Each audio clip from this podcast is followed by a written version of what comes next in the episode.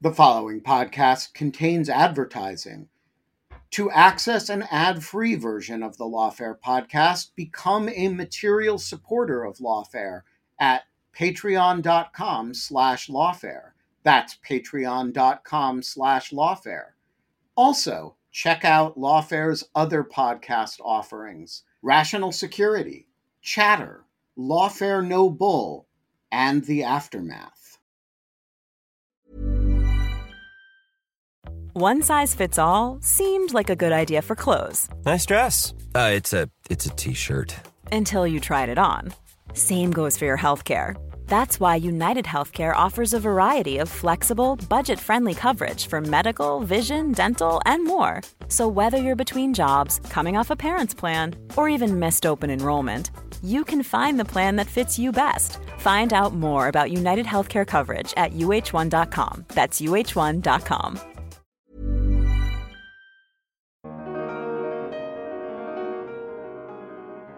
you tell the stories of what they're going through and the terrible injustices that exist under under the effects of autocracy and authoritarianism. It, it can like those stories cannot uh, coexist with a just society. And it calls it beckons to us it requires that we address it it requires that we fix it. And it requires all thinking people educated people caring people to, to talk about how they, it is that they could improve that situation, whether that's in, in Russia or in Taiwan or in any other place in the world where where people are not able to be the champions of their own destiny and make their own decisions. So my hope is that we'll start here in Ukraine, and by this time next year, we'll have an office open in Taiwan, and we'll tell stories from that perspective too. That's that's my goal. I'm Benjamin Wittes, and this is the Lawfare Podcast, May 30th, 2023. Tim Mak was an NPR reporter in Kiev since the beginning of the full scale invasion last year. He recently stepped down and started his own Substack from the Ukrainian capital. It's called The Counteroffensive. And he joined me from Kiev in the virtual jungle studio to talk about it. What makes a reporter leave an established news organization like NPR to start a startup in a war zone? What is the counteroffensive going to cover? How will it be different from other stuff you might be reading on the Ukraine war? And what are things like in Kiev these days as the Ukrainians get ready for the counteroffensive for which the publication is named? It's the Lawfare Podcast, May 30th. Tim Mak on the counteroffensive. So, Tim, let's start with uh, where you are. Every morning for the last uh, year and a half, you have begun the morning with a tweet that's saying Kiev is still under Ukrainian control. Tell us about your surroundings. Well, so I've recently started a new publication called The Counteroffensive, and we just hit one month of age. And so we moved in, uh, kind of by coincidence, um, into a new apartment in central Kiev just today. So uh, I'm in an apartment we just uh, moved into. We've been carrying boxes, moving things around, and I'm looking out on the, a beautiful city, and the the sun is setting. Before we we're gonna we're gonna get to the counteroffensive, both the military one and the publication one in a moment, but uh, give us a sense of Kiev today. You know, a number of months ago, it was very much immediately under siege and and under bombardment, even long after the Russian troops withdrew from the suburbs. What is Kiev like today? It's really bizarre, right? Because it's constantly under attack. Uh, overnight, for example, there were there's a barrage of Shahed drones that came flying in and were shot down. Um, there have been 12 air raids just in this month alone. So it's a pretty frequent thing. But then the flip side of it is that people just want to keep living their lives. And so I just returned from dinner. I uh, was out on the street and, and, I'm watching kids hanging out in the city center. I'm, I'm watching people going out and sitting outside at bars. It's a beautiful spring evening here. It's hard to square those two things, right? That that hey, there's death and destruction all around, but there's also a real push by people. I'm just amazed about how uh, by how adaptable people are. That even while there's this conflict underway, they're refusing to let it get in the way of of fun. I mean, that, that, here's the thing about it, right? Like, there's this there's this facade of of normal life, but I can he- I can also feel and sense and hear from friends and sources that the war grinding on for as long as it has is taking a real toll on people's sanity. And how could it not? You, you really can't get a full night's sleep because there are explosions from anti uh, drone rockets flying in the middle of the night. Um, there, are, there, there, there, are these big thumps that shake the room and set off car alarms, and you can feel it in your chest. It's hard to imagine that prolonged exposure to that kind of daily living doesn't have a long term mental health effect. So I'm curious when you describe uh, the explosions that you hear, the dull thumps that sh- shake the room, what percentage of those are artillery or drone actually hitting targets, and how much of them are the anti aircraft and anti missile systems that the Ukrainians have deployed taking out stuff that is incoming. Yeah, I mean the the anti aircraft air defense missiles, uh, anti drone missiles have been super effective, from what I can tell. I mean, central Kiev remains largely untouched by the damage of this war for that reason when I hear, and you don't just hear the explosions, you'll see the rockets get launched, and there's a streak of light across the sky as it goes to try to meet the missile or drone or whatever it's targeting. For example, last evening, there were, from what I understand, dozens of drones inbound for Kiev, and the Ukrainian government, which is not always accurate in its assessment of its, its immediate assessment of how effective air defense has been, the Ukrainian government has said that all of the drones that were inbound for Kiev were shot down. And, you know, even though there's often reason to be skeptical of governmental sources, if there were, if there was damage, it always gets out through this whisper network, this social media network that exists in Ukraine. So I see, I see no reason to doubt it. All that is to say that air defense has been really very effective. And many of the bangs we're hearing is actually preventing death and destruction below. And does that affect the the sense of fear and anxiety that the explosions create? I mean, I I, I haven't spent time in in in Kiev, but I have spent time in Israel, uh, where you know the sort of the bangs of Iron Dome taking out incoming missiles are sort of strangely not that scary. And they're, you know, they're, you would feel worse if you saw a streak and didn't hear it than when you do. And I'm curious whether there's something also weirdly reassuring about those thuds, knowing what so many of them are. Well, you know, it, it's hard. You do develop an ear over time for for example, if you're in the east, closer to where the fighting is, what's incoming versus what's outgoing, right? You do get a sense of what. Well, that really sounded like an, a, a, like an impact versus that sounded more like the thump, thump, thump of uh, of air defense working. Um, but what I want to emphasize, though, is that it's not you know the stress is not an acute event. It's not one night. It's 12 nights this month. It's a year and change. It's the accumulation of anger and sadness that a lot of Ukrainians have felt over this period of time, and it's adding up. So, you know, uh, you know, I watched today a video of Ukrainians cheering on an air defense missile going up into the sky last night and taking out what was probably a, an incoming drone that that that was was aiming for some sort of target in Kiev and everyone was, or the person who was taking the video was cheering. Um, and no doubt it was probably a fun thing and like an enjoyable thing to see. But what I think it, that video doesn't show is the accumulation of stress and worry and pain that exists in a war zone that accumulates over time. Yeah.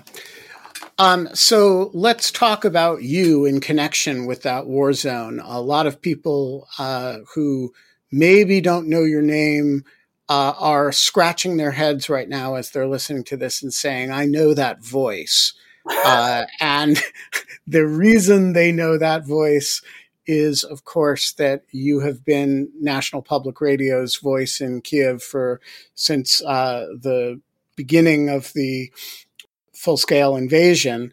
Uh, and now you have gone off on your own. So give us a little bit of the story of how you went from uh, NPR's voice in Kiev to the publisher and author and editor and proprietor of the counteroffensive.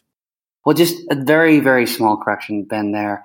I was one of NPR's voices in, in Ukraine over the course of the full scale invasion starting in February of last year, but I wasn't the only one. And I, I don't, I don't want to, I don't want to give that misimpression that there have been a lot of really talented NPR reporters in, in the country covering the story and doing really, really great work. Um, but, but after, after mentioning that, I mean, I think the real the fact of it is that about a month ago, maybe a month and a half now, um, NPR had these this big round of layoffs and, and, and laid off about ten percent of the workforce, hundred people. And while I was not I was not targeted in those layoffs, I did decide to I did, did decide to leave the organization at that time um, and swap out for. Uh, for a colleague of mine who I, I, I, thought was a really very talented person. And so that person got uh, that person got rehired and I and I left the company. And what I was thinking at the time was with very little money, NPR probably wasn't going to be able to send me back to Ukraine.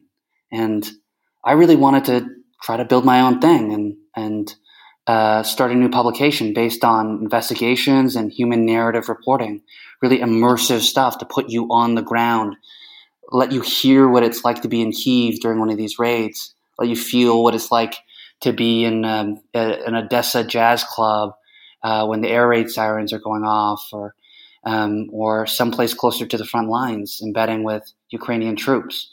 The goal of what I'm trying to do is I'm trying to do a different kind of reporting. So let me give you an example. Uh, earlier this week, when there were these dozens of blasts in Kiev, and they woke the entire city up at three o'clock in the morning. I didn't write a simple uh, or straightforward uh, Associated Press style story that said, okay, at three o'clock in the morning, dozens of explosions uh, rocked the capital city of Kiev in the latest series of attacks.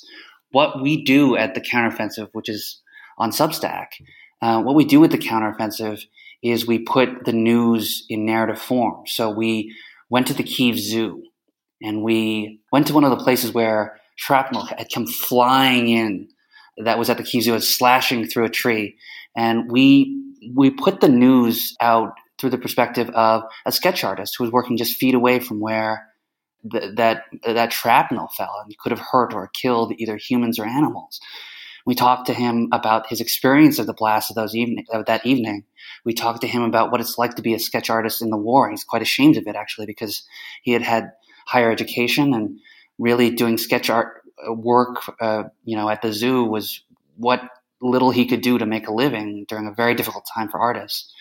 And as we read the story, you happen just kind of by coincidence to learn the news of the day. You know, uh, what I'm trying to do is sort of more empathetic style of journalism where we look at the news through the eyes of people who are experiencing it. You keep using the word we to describe the counteroffensive, and I'm curious to what extent that is a royal we and to what extent there is an organization or a real plural here. Who is the counteroffensive other than you? Okay, well, firstly, uh, I grew up in Canada, so as a Canadian American, as uh, emphasis on Canadian, I, am just, uh, I think I'm genetically unable to use the word I. but uh, uh, and so and I've been used to. I've worked, you know, over the last fifteen years at a very a variety of news organizations, and it's always a team effort. So I, I'm very used to saying we. And in this case, it is it is a team effort, right? So I, while I can brag that I've taken all of 19 Ukrainian tutoring lessons, um, I am not yet fluent in Ukrainian and Russian. I'm trying, not there yet. Um, and so my my partner uh, is a guy named Ross Pelek. He is uh, he's been someone I've been working with for a long time, and he's a brilliant guy who decided to move from Ukraine just a few years ago to London, not speaking any English, and just taught himself English. And he's a brilliant, very calm partner who, who seems to get more calm the more stressful the situation is, which is exactly the kind of person you want to be hanging out with in a war zone. Um, so there's us. We've got a fellow in Washington D.C. We have a copy editor in London, and and you know one of our goals is to try to train Ukrainians. So I'm I'm hiring. I'm trying to I'm trying to hire young Ukrainians, teach them how to do feature narrative, investigative journalism, and have them, you know, uh, start to uh, tell their stories.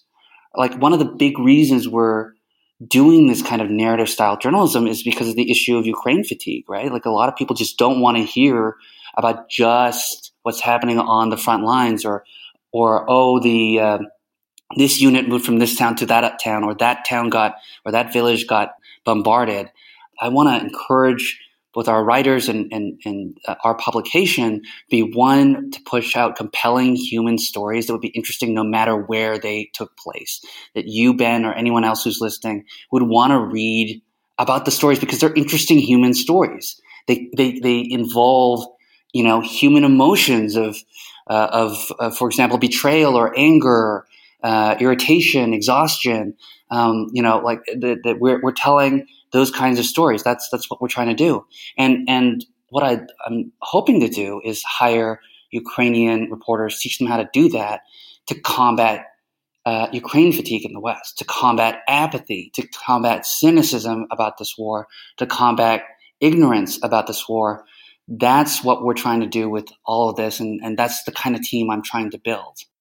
So, talk about the title, The Counteroffensive. It's super topical today because everybody's sitting there waiting for the counteroffensive. But it's uh, going to look good six months from now. What's the what's the theory behind the title? I have thought about this, Ben. If you can believe it, I have thought about this, and I, am glad you asked me. Well, look, it, it, it's a counter. It's a counteroffensive, not just I mean, it's named after obviously what we expect to be a counteroffensive and uh, what may be a decisive moment in this war. But it's not just named after the counteroffensive. We'll do many, many things that may not have to do with the military at all, or any you know military campaigns or whatever. It, it's a it's a counteroffensive against the things that I um, was mentioning earlier. It's a counteroffensive against ignorance about the war. It's a counteroffensive against apathy about the war. And it's a counteroffensive against the rising tide of authoritarianism in Eastern Europe and in Asia. My thought on this, my thinking on what we're doing as a journalist outfit to begin, journalism outfit to begin with, is that autocracy and empathy just can't coexist. That that when you tell the stories of individual people and you tell the stories of what they're going through and the terrible injustices that exist under under the effects of autocracy and authoritarianism. It, it can like those stories cannot uh, coexist with a just society, and and and it calls it beckons to us. It requires that we address it. It requires that we fix it, and it requires all thinking people, educated people, caring people to to talk about how they, it is that they could improve that situation, whether that's in you know in Russia or in Taiwan or in any other place in the world where where people are not able to be the champions of their own destiny and make their own decisions. So my hope is that we'll start here in Ukraine, and by this time next year, we'll have an office open in Taiwan, and we'll tell stories from that perspective too. That's that's my goal. Wow. So counteroffensive here is not even limited to Ukraine. It's it's uh, you envision the scope of it to be in places where democracy is under threat from an authoritarian regime, or is there some other unifying principle behind what the foreign policy or conflict zones that the counteroffensive does and doesn't cover are? Yeah, I think you put your finger on it. Uh, you know, I mean, I think the goal is to tell stories of people and places where their liberties are being threatened by autocratic impulses or autocratic governments. Because, you know, firstly, I think personal storytelling is the basis of, you know, all narrative and, and that's what makes us want to complete a story. Yeah, I want to, I want to write things and I want our publication to write things and our writers to write things that, um, that I'd want to read. And, uh, oftentimes that's sitting down with a magazine and writing, a, reading a longer, longer form narrative about about a really interesting event. Um, we don't really have that. We don't really have that luxury. We we uh, use a similar format in an email newsletter on Substack. Um, we don't have a magazine, but it's a similar idea. So, what does it take, you know, in terms of the number of subscribers, uh, particularly paid subscribers, to be able to have the kind of news operation that you want to have. You obviously have to pay for your own life. You've talked about a team that you've hired or want to hire, and you're talking about expanding in areas of the world that are not necessarily as inexpensive to operate in as Ukraine. For example, Taiwan is, you know, not the cheapest place in the world. So what what does a what does the revenue model look like in which you could actually afford to do this? Yeah, I mean, I think that Substack is a really interesting model, right? When I first started looking at it, I was a little skeptical of it. Um, but it, it's actually really compelling as a as a way to do journalism because it doesn't rely on the ups and downs of the advertising market. It's not, um, you know, it, it, doesn't it doesn't include a nonprofit kind of charitable model where you're always going back to to donors. Uh, it involves subscribers signing up on either an annual or monthly basis at eight dollars a month or eighty dollars a year and kind of giving them a little extra, uh, giving them the, the, the right to see certain posts that uh, others might not be able to see, or the, the, ability to engage in a chat with me and Ross and other members of our team about what's happening in the Donbass region in the east as we're traveling out there in a car. It's hard for me to say how many subscribers exactly, right? Because as you know, um, being a leader in an organization, as you make more money, uh, demands suddenly appear out of nowhere. Things fly out of the sky and they drop before you and and eat up uh, eat up the the money you've you've uh, raised or you've managed to get from from your business. I, I, I, think the simple answer is more subscribers than I have today, Ben. um, so it's it's fair to say the growth of the organization is meaningfully contingent on how many people subscribe right? It's it's it's not like you know when you when you start a, a big media company you get investment capital you get you know you you get some initial budget for your first couple years and then you got to kind of earn it out. Here you're growing on the basis of sales right? Essentially. I mean and basically that's how we were one month in and uh, what my pitch to people and to, to ask them to be paid subscribers is uh, is this is what pays for our body armor. This is what pays for our medical supplies. This is what pays for our gas to go report. There is a direct connection in a meaningful and personal way between paid subscribers uh, coming and supporting our work and what we eventually put out on the page every week you know, in a way that is impersonal and wouldn't exist with a major, huge uh, multinational news organization, for example, right? But like my, you know, in keeping of the theme of empathy, in keeping of the theme of personal journalism, I want to be, you know, I, I want to be accessible to our readers. I want our readers to get to know Ross and our uh, other reporters as, as they join the team. I, I want this to be like a lively conversation uh, between readers and writers uh, in a way that wouldn't be possible if we had a huge organization or if I was still working at NPR. I mean, the concept for this all was that this is going to be my open reporter's notebook, right? That there's a ton of stuff that I never put it in stories when I was working at an NPR because it just didn't fit the format. I can tell you how I feel. I can tell you what I ate today. Um, I can tell you what the you know the culinary habits are in Kiev and what kind of music I'm hearing or listening to. And, I mean, it, it, it, it, it has the potential to be a really intimate experience. Hiring for your small business? If you're not looking for professionals on LinkedIn, you're looking in the wrong place. That's like looking for your car keys in a fish tank. LinkedIn helps you hire professionals you can't find anywhere else, even those who aren't actively searching for a new job but might be open to the perfect role. In a given month, over 70% of LinkedIn users don't even visit other leading job sites. So start looking in the right place. With LinkedIn, you can hire professionals like a professional. Post your free job on linkedin.com slash people today. A lot can happen in three years, like a chatbot may be your new best friend. But what won't change? Needing health insurance. United Healthcare Tri-Term Medical Plans, underwritten by Golden Rule Insurance Company, offer flexible, budget-friendly coverage that lasts nearly three years in some states. Learn more at uh1.com. Hey, Lawfare listeners, Ben Wittes here. Want to tell you about the first time I got a report from the folks at Delete Me. It was shortly after I started using the service back in 2022, and they sent me their first privacy report. I have since gotten eight others, and it contained some shocking information. They had removed my data from 56 separate data brokers, that this had included 133 separate records, including 621 individual pieces of personal information. Uh, the data broker with the most information about me was a company I'd never heard of called People by Name.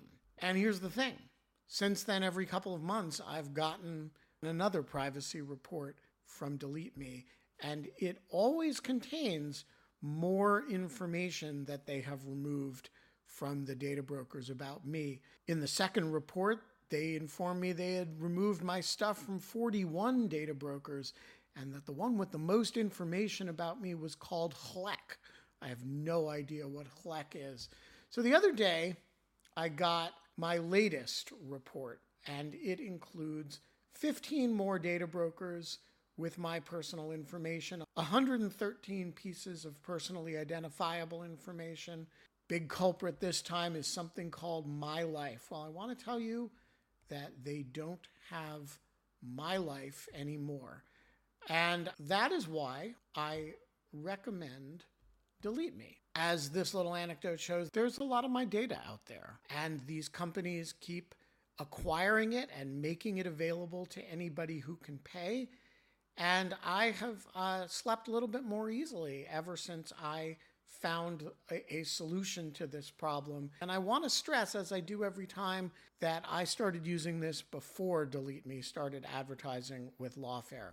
Delete Me finds and removes any personal information you don't want online and it makes sure it stays off. And that's the point of this little story that, you know, they keep coming back. You can get it removed once, but they'll put it back and then Delete Me comes and takes it off again. It's a subscription service that removes your personal information from the largest people search databases on the web and in the process helps prevent potential identity theft, doxing, and phishing scams. Delete Me sends you regular personalized privacy reports, just like the ones I've been describing, showing what info they found where, where they found it, and what they removed. And critically, as this story reflects, it isn't just a one time service. It's always working for you, constantly monitoring and removing the personal information you don't want on the internet. It does all the hard work of wiping you and your family's personal information off the web. Data brokers hate Delete Me, which is why I like it. Your profile is no longer theirs to sell. So take control of your data and keep your private life private by signing up for Delete Me, now at a special discount for our listeners. Today, get 20% off your Delete Me plan when you go to joindeleteme.com slash lawfare20 and use promo code lawfare20 at checkout. The only way to get 20% off is to go to joindeleteme.com slash lawfare20 and enter code lawfare20 at checkout. That's joindeleteme.com slash lawfare20, code lawfare20.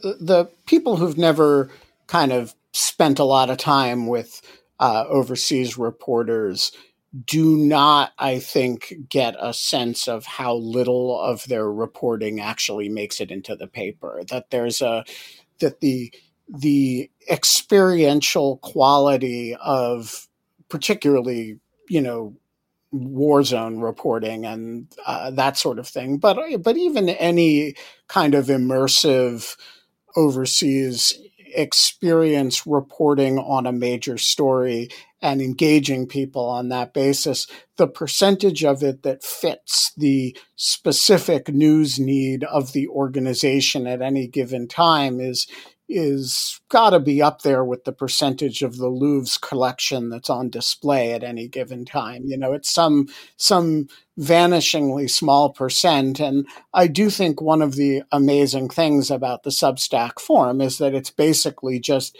open to anything that connects the writer and his or her or their readerships. And, you know, if you can frame it in a way that's compelling to people, that's kosher. And so you had a piece the other day, and I don't have it open in front of me, on International Vyshyvanka Day, which Vyshyvanka are the Ukrainian embroidered uh, shirts. And these have become a kind of uh, I guess, kind of nationalist show of resistance globally. And so Ukrainians on Vyshyvanka Day wear Vyshyvanka. And, you know, there are a lot of stories about it every year. You know, there's a Reuters, everybody's wearing their Vyshyvankas today, and there's a lot of people post social media with them. But I did notice that you were the only site that I saw that had a kind of a, a kind of explanation of the sort of cultural role that the embroidery and in the specific context of this war is playing in people's kind of emotional pride in in how Ukraine is performing, kind of resistance to uh, there's a there's definitely a cultural anti-imperialism to it, uh, and there's a kind of quality of you know Russians often dismiss Ukrainians as as a peasant nation, right? And the Vyshyvanka is kind of a peasant shirt, right, or a peasant dress, and so there's a kind of a yeah and fuck you quality to it with reference to a lot of Russian prejudices against Ukrainians. And so I was I I do think that's the kind of thing that probably you don't get to do on NPR. Yeah, I mean, so like I said, in keeping with the theme of the way we do news, is I don't, you know, I don't do the lead. You know, t- Thursday was Vyshyvanka Day, a day that uh, you know that Ukrainians wear their traditional folk shirts. Um, we tried to to write it from the perspective of a particular person, this woman named Maria Zarenska, and she's 84 years old. She spent the last 70 years making Vyshyvanka and also teaching children and other Ukrainians about the history and cultural importance of Vyshyvanka. And we kind of see Vyshyvanka Day through her eyes and what it means, you know, the places she's brought her traveling Vyshyvanka ex- exhibition to, and and then you know what it looks like in Kiev. We just walked around and just took, started taking photos of everyone, every cool Vyshyvanka that we could see. And then on top of it, just to, just to kind of accent your point about how there are just things in the notebook. You know, I was like, there, there are a couple things that are themes of mine. I mean, I really like hot sauce, and there's no, there's almost no sriracha in this entire country. There are millions of people. There's no, there's no hot sauce in this country. So I, I like to take readers on a journey to try to find hot sauce from time to time. I'm obsessed with Vietnamese noodle soup, so I'm always trying to find it. It's hard to find like kind of home cooked pho in Kiev, if you can believe it or not, during this war. But I'm working on it. And then, you know, today I, I was walking through the Maidan, that's that famous Independence Square in the middle of Kiev, where you know revolutions have have happened, demonstrations frequently occur. It's a symbol of you know the Ukrainian nation in many ways. And I looked over and I saw that someone was selling bubble tea there, and I thought, well, that, that you know, that, I didn't I didn't expect to see that at all. Uh, and I and I posted about it. But you know, having a Substack lets me talk about the on the ground, you know, ground level view of what's actually happening in this war in a less formal way, and I think people really, really like that. So, I'm curious. You've talked about the stuff that you can do that you couldn't do at NPR and that a more conventional news organization isn't in a position to do. There's a flip side of that, which is the stuff that they have to do that all of a sudden you don't have to do. So, what are some of the stories that will never appear on the counteroffensive? You know, as I was kind of thinking about the the last few minutes of our conversation, and what I'm realizing is that there's a there's a, a, distinction between news and reporting, right? That if you work for a major news organization, you're going to be chasing what Zelensky said today at the press conference, or what members of Congress on Capitol Hill said after votes. You're chasing the news. You're you're you're trying to tell people what happened today and that's important stuff. Um, but reporting encompasses more than that, and it can tell all sorts of stories that aren't pegged to this happened today. Um, and so, what I'm trying to do with the counteroffensive over on Substack is to move beyond just that more traditional "this happened today" kind of reporting. As far as you know, the the sort of stories that won't appear on the counteroffensive, I think what's true is as a much smaller organization, we're not able to take as many risks right? Um, I'm not going to be doing frontline reporting right in the trenches. We have a rule which which I won't get into too much detail about, but we we I've set a rule for for me and my staff about a certain distance uh, that that we're permitted to go, you know, from the front lines in order to reduce risk. We just don't. We, we, it's just not worth it for us. You know, there are, there are huge news organizations that if someone got hurt or someone got in trouble, could spend millions and millions and millions of dollars to pull their people out of uh, harm's way. Me, on the other hand, I'm still asking subscribers to switch to paid so that we can pay our rent. So uh, we can't take those kinds of risks. We will go cover the war, but in a much uh, more risk averse way, I think, than than I would if I was still working for NPR. All right, so this is a f- conversation I could have asked you while you were still at NPR, but it seems more acute now, which is to what extent do you consider yourself a partisan in this war?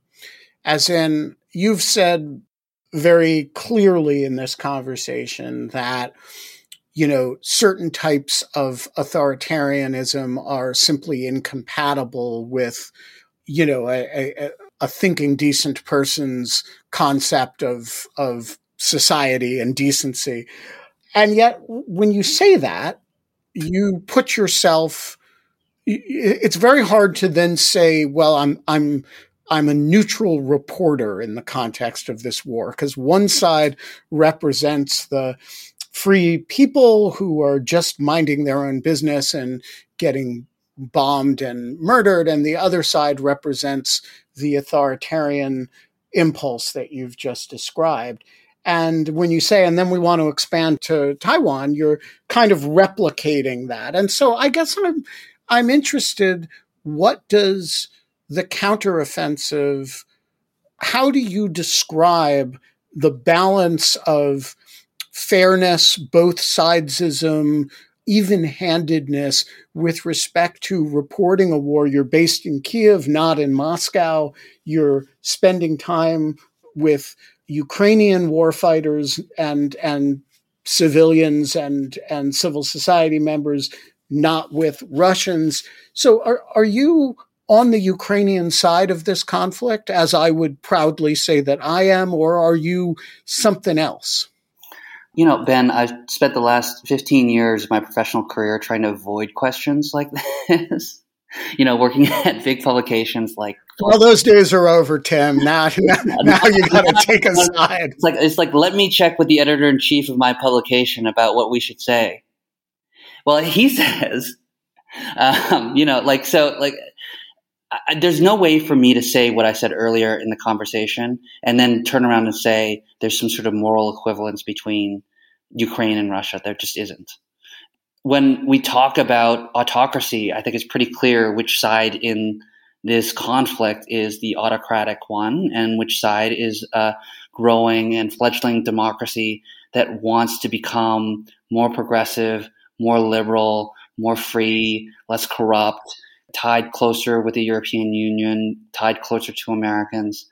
Um, so there's no way for me to answer this question honestly without without you know, it being very quite on, uh, obvious where I stand on that. That said, there's a difference between that view and fairness, right? Fairness means being skeptical, even of those people you agree with. Fairness means uh, giving people who are subjects of your story an opportunity to comment before publishing the story.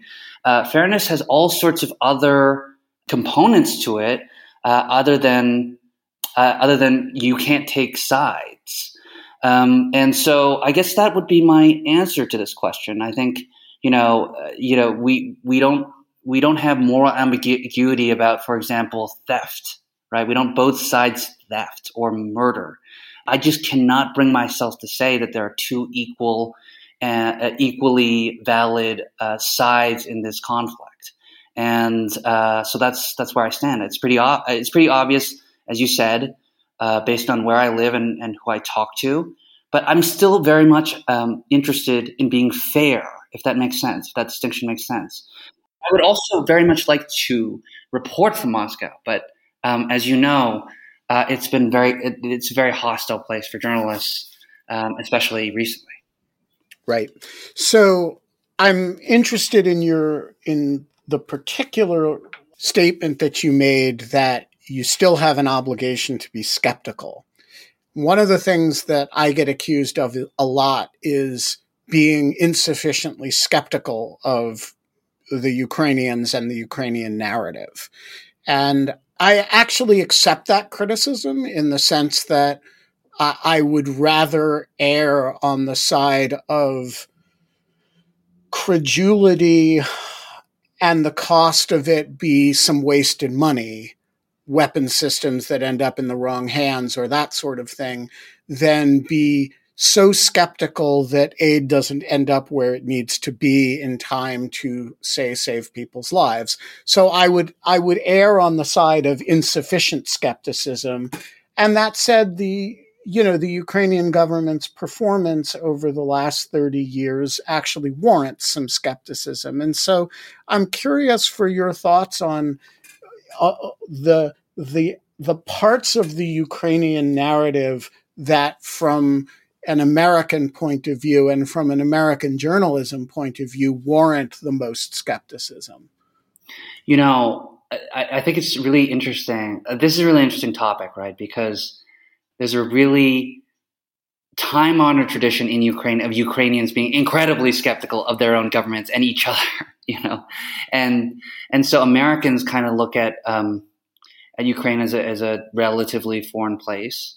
Um, but Ukrainians are the you know the, the most boisterous, uh, or well, not the most boisterous, but they're quite boisterous people when it comes to politics and disagreement and and um, and criticizing their own government and criticizing uh, senior leaders of important agencies. It's a it's a time honored tradition, and it's, it's, one of the reasons why Ukraine uh, looks with great disdain towards Russia and what many Ukrainians view to be an entirely too unskeptical population, unwilling to demonstrate or uh, or go out on the street to to push back against uh, the leaders that they privately complain about. In terms of narratives, I'm trying to think of things that Americans generally believe that aren't actually happening in Ukraine right now.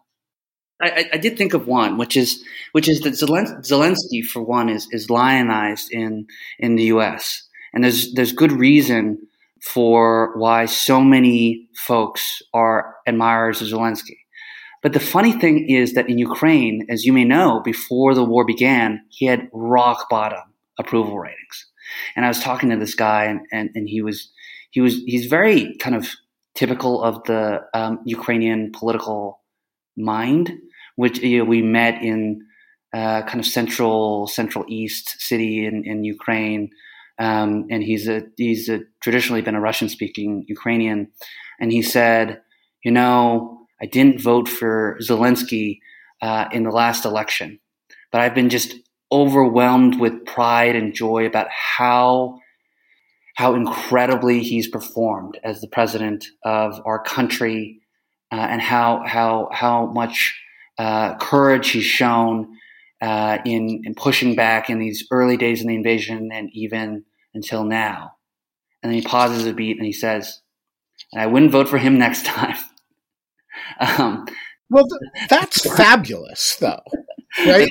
That's like democratic dissent, right? But like that's like that's you know it's, it's it, reminds you of you know Churchill not winning re-election after the war, the Second World War. It reminds you of what a free people is allowed to do and think. Right, or George George W. Bush having ninety percent approval ratings after 9-11, and then in two thousand four beating John Kerry, but only by a little bit.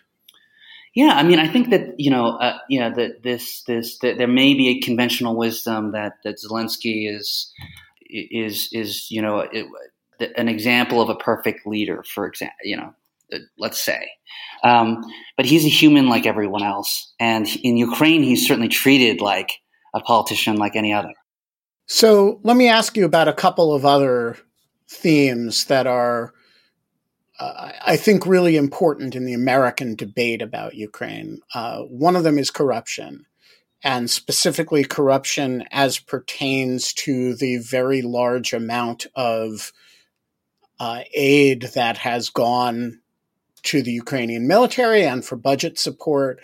Should we look at that and buy the Ukrainian narrative that it is all being accounted for very rigorously and that there is no problem. Uh, and whatever corruption problems Ukraine has had, which the government does not deny by any means, there is a sort of national compact that the aid is not, you know, particularly military aid is is not to be trifled with that way. Or should we look at it and say, yeah, that's of course what they have to say, and there will be an X percent bleed uh, from whatever is given because that's the way corruption works in a society that has endemic corruption, much the way we all assumed that aid to the government of Afghanistan, some significant portion of it's going to disappear. How skeptical should we be of the Ukrainian narrative of this?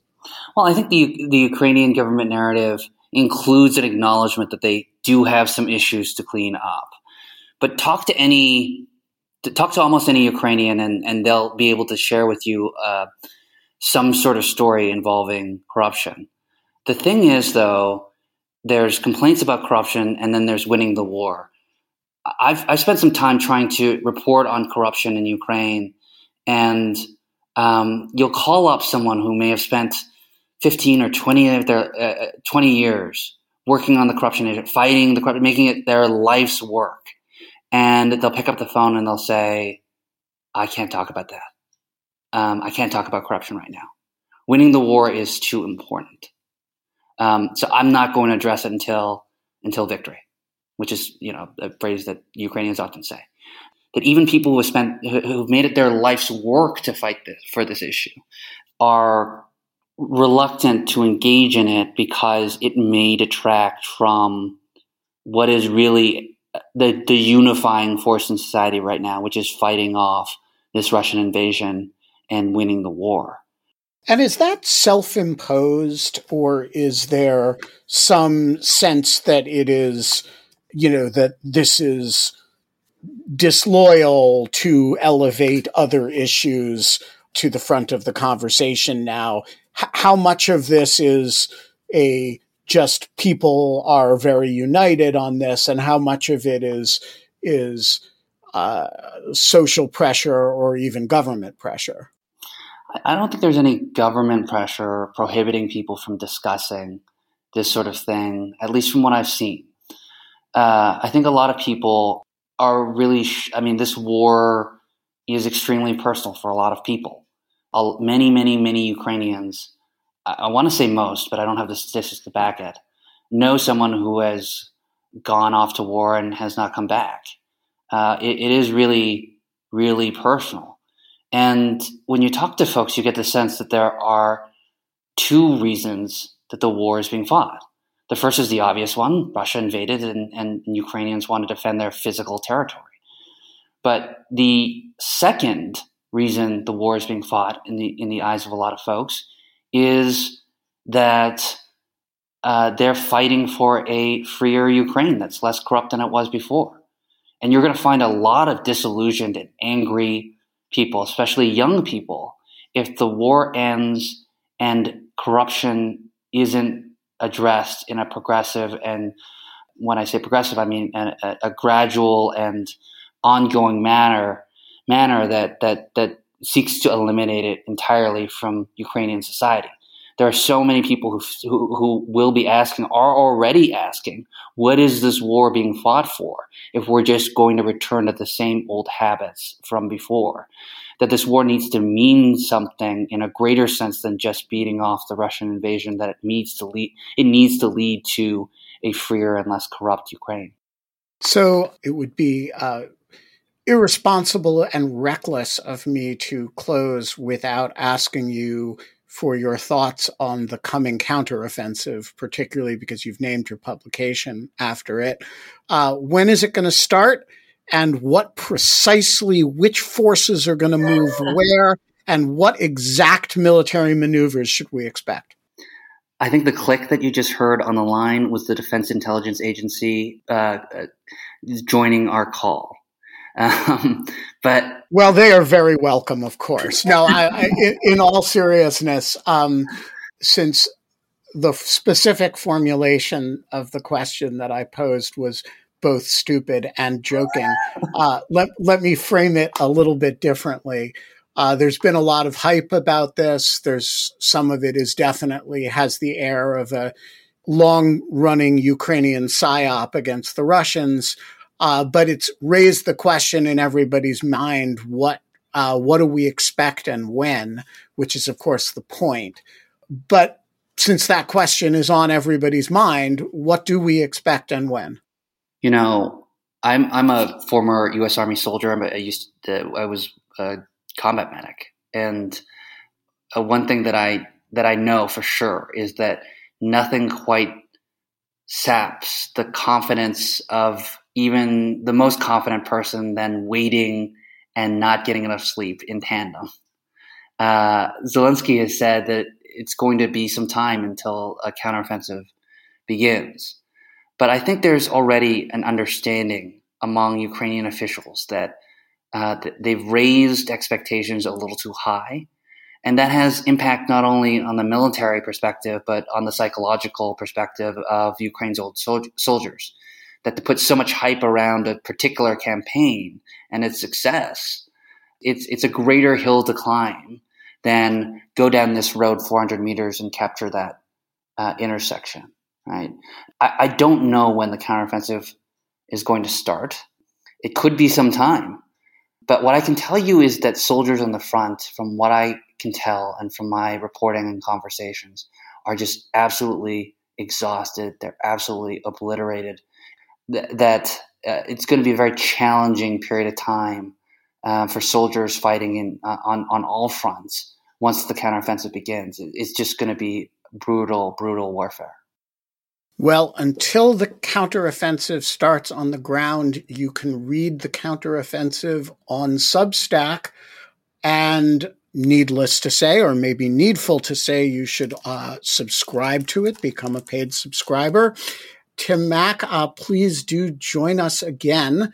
And uh, thanks very much for joining us this evening. Ben, thanks so much for having me on. I am a huge Lawfare fan, so thank you. The Lawfare podcast is produced in cooperation with the Brookings Institution. Our audio engineer this episode is Noam Osband of Goat Rodeo. You are our publicity department, so tweet about the Lawfare podcast, share the Lawfare podcast on Facebook, subscribe to the Lawfare podcast's various social media feeds make TikTok videos about the Lawfare podcast, and for heaven's sake, become a material supporter of Lawfare at patreon.com slash lawfare and leave a rating or review wherever you found us. The Lawfare podcast is edited by Jen Patja Howell. Our music is performed by Sophia Yan. And as always, thanks for listening.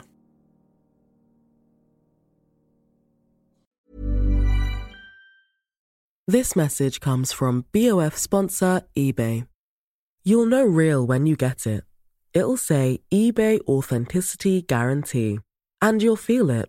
Maybe it's a head turning handbag, a watch that says it all, jewelry that makes you look like the gem, or sneakers and streetwear so fresh every step feels fly. eBay gets it. So look for the blue check mark next to that thing you love and be confident that every inch, stitch, sole, and logo is checked by experts. With eBay Authenticity Guarantee, you can trust that feeling of real is always in reach. Ensure your next purchase is the real deal. Visit eBay.com for terms.